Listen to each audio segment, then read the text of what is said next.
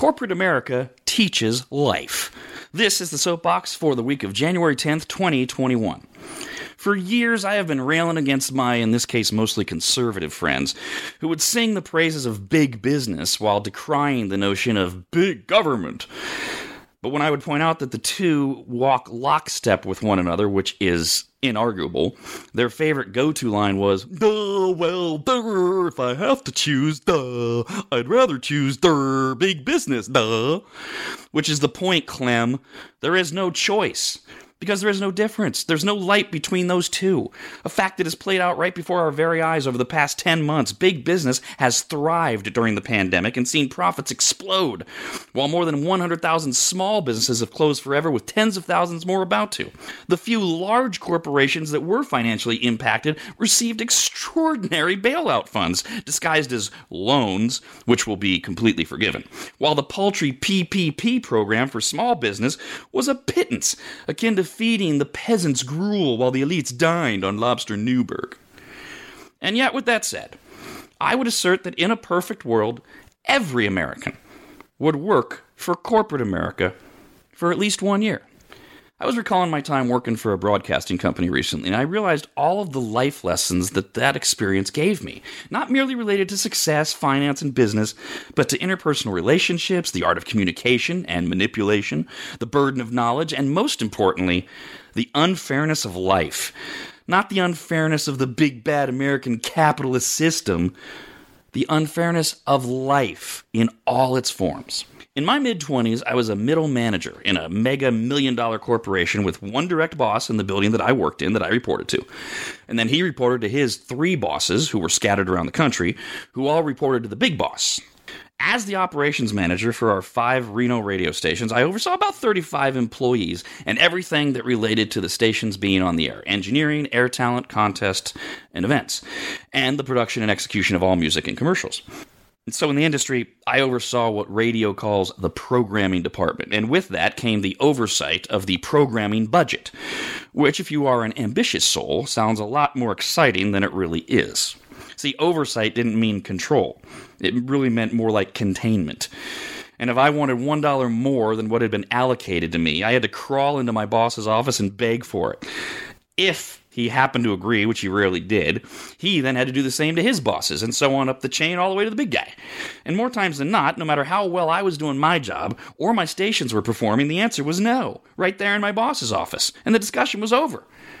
Thus, I slunk back to my much smaller office and started getting creative, adapting and finding another way to achieve the goal I had set because I had to. I mean, after all, if I knew before I walked into my boss's office that my idea would improve ratings and was then refused the funds to execute it, that didn't make the idea wrong. Plus, if I knew this idea was going to benefit the ratings, which is my job, and I didn't execute it somehow, and my department's performance suffered, I'd be the one to pay for it. Self preservation is a hell of a motivator. By the way, there's already three or four life lessons in there. We'll recap when we get to the end. So, as overlord of the programming budget, every October I was given a dollar figure, which I was to distribute over my departments and employees for the next 12 months beginning in January. I had no say over that dollar figure, and maddeningly, it wasn't tied at all to my department's performances. In fact, one year, after extraordinary ratings on all of our stations and flawless execution, my budget was cut. You see, while the stations had performed beyond impressively, the sales staff at the time had failed to convert those ratings into revenue. And since revenue is a fancy word for money, there was less to go around. And since it's the sales staff that actually brings in the revenue, that department's budget couldn't be cut because they need now to go out and attract better salespeople. And it takes money to attract talented people. In fact, their budget increased. So my team and I had outperformed on every level, and now I had to make cuts in our departments. Meanwhile, the side of the building that massively underperformed was being handed more money to spend. Nothing fair about that at all. Making it worse was the burden on my shoulders now. Because if you haven't surmised yet, it was now solely my decision who would keep their jobs and who would lose their jobs on a team that, as a collective, was achieving all of its stated goals and more. Oh, sure, in some Pollyannish world, I could just cut the whole team's salaries across the board, give them the we're all in this together speech. Grow up. There's no motivation in that. Besides, what truly talented employee would stand for that? I wouldn't if I was on the other side of that. I would have immediately been begin looking elsewhere.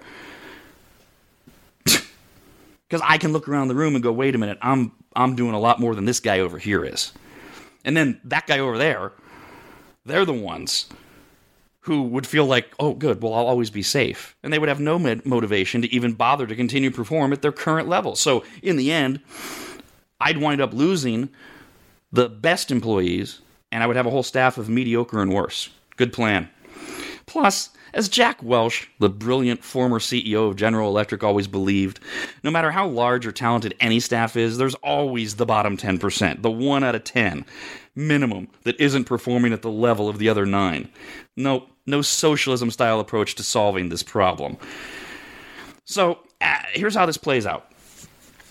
Once I figure out how many positions I have to cut to make up for the shortfall in the budget and whose heads would be chopped off, I then also had to figure out how I was going to get the work done that they had been doing still without hiring people to replace them because the job goes on. And then there's also another issue. I've got existing employees that I already know are staying. They're not even being considered for these eliminations that I have to make.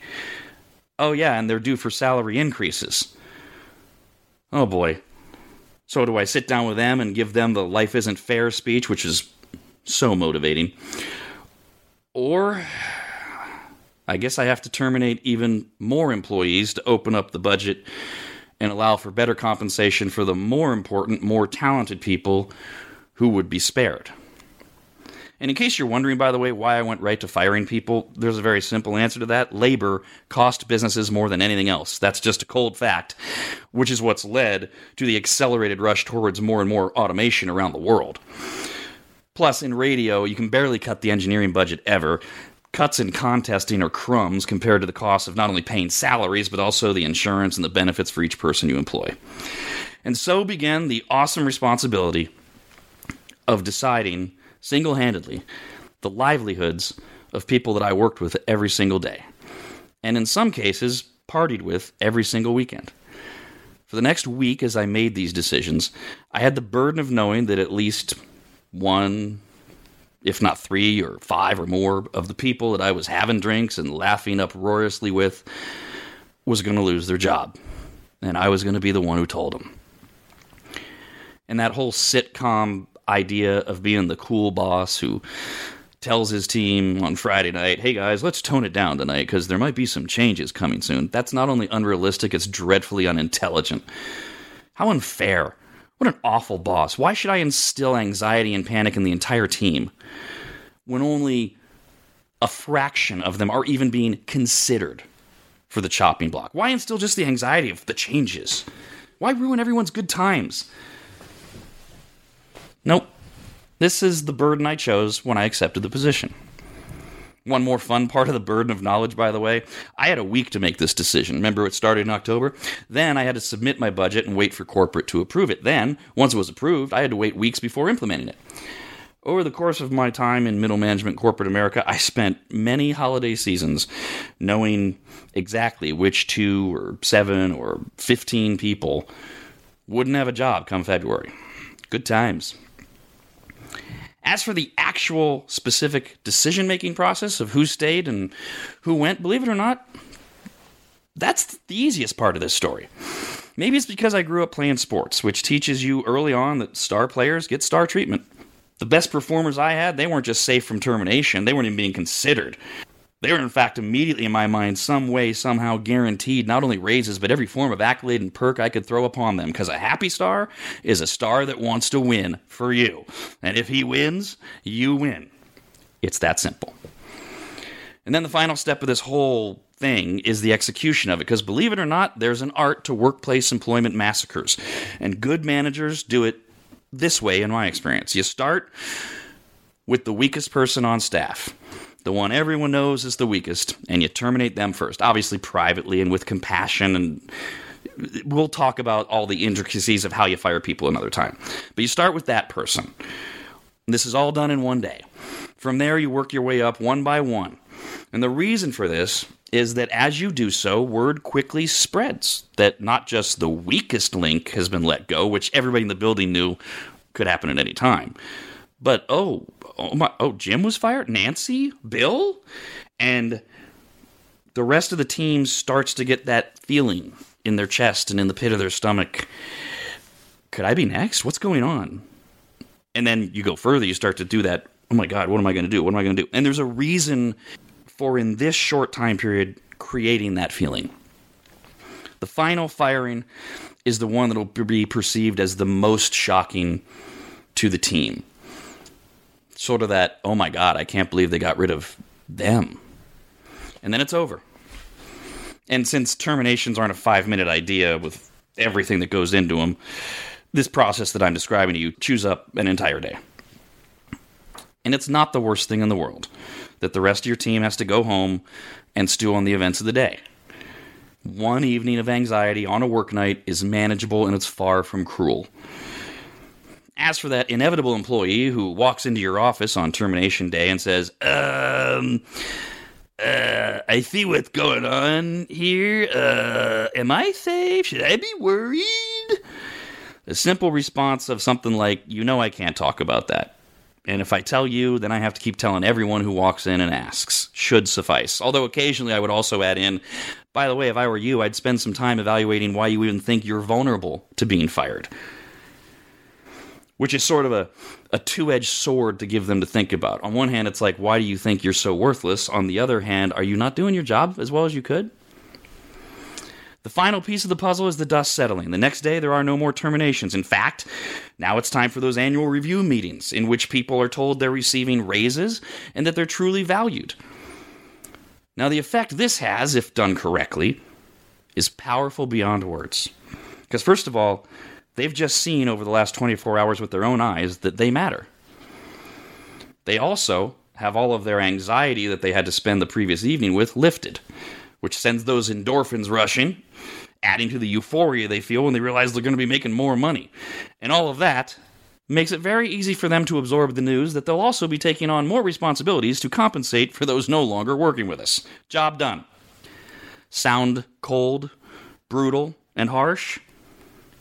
It is. For all of us involved. It's one of the fewest and closest ways that humans experience what it's like to live in nature. One of the best ways to teach people about life is watch the National Geographic channel with them and ask simple questions like, So, which would you rather be, the lion or the zebra? All of this was to reinforce exactly that. This stint that I did in corporate America is an experience that's difficult to re- replicate almost anywhere else, certainly professional sports, the military, I'm sure a couple other places. But it taught me how to thrive across all parts of my life, well beyond professionally. In a scenario such as the one I just laid out for you, you learn about empathy, communication, compassion, human cruelty, and kindness. You also realize, if you allow yourself to do so, that the situation I was in is the one you'll experience throughout your life, over and over again. When a wife tells her husband that she's unexpectedly and unplannedly pregnant, well, that's akin to lighting the match of my story when I was told my revenue had been cut. It sets into motion a series of burdensome decisions that must be made, including financial and otherwise, that'll have rippling and impactful consequences. The fact that too many people haven't learned what I learned early in life is the reason that so many of them crumble as humans and curl up into the fetal position at the first sign of adversity. Now, if you hate the tale that I have told here, there's a lesson there too. Get out and start your own company. Sure, the burdens still exist, as do the harsh decisions and the human devastation, but at least you're 100% in control of all of it, and no one's telling you anything or holding you back.